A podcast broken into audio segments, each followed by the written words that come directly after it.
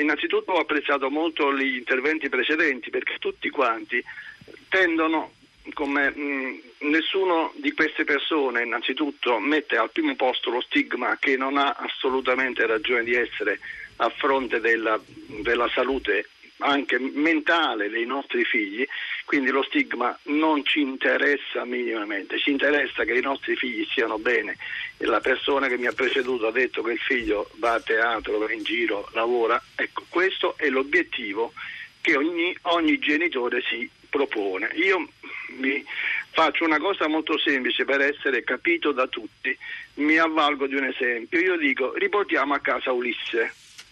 Ecco, chi è Ulisse? Dico io, Uli, faccio un, esempio così tutti siamo in grado di capirlo. Ulisse è mia figlia o qualsiasi altra persona che ha un problema. Una persona che si è allontanata dalla realtà e che non sa neppure di essersi allontanata. Ecco, questo è lo sforzo che noi dobbiamo fare come familiari per portarla a casa.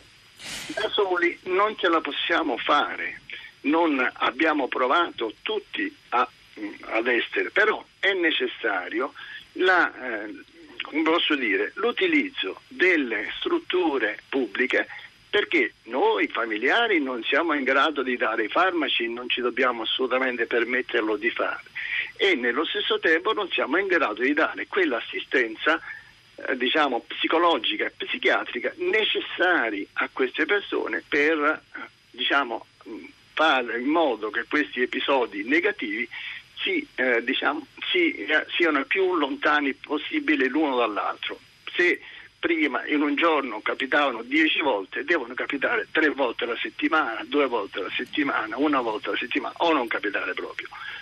Ma quello volevo, mm, su quello su cui io voglio dire, eh, mi voglio concentrare è questo. Noi siamo stati, la mia famiglia è stata fortunata perché abitando a Padova abbiamo trovato un centro che ci dà l'assistenza sia dal punto di vista farmacologico ma soprattutto dal punto di vista di assistenza psichiatrica. E questo è fondamentale,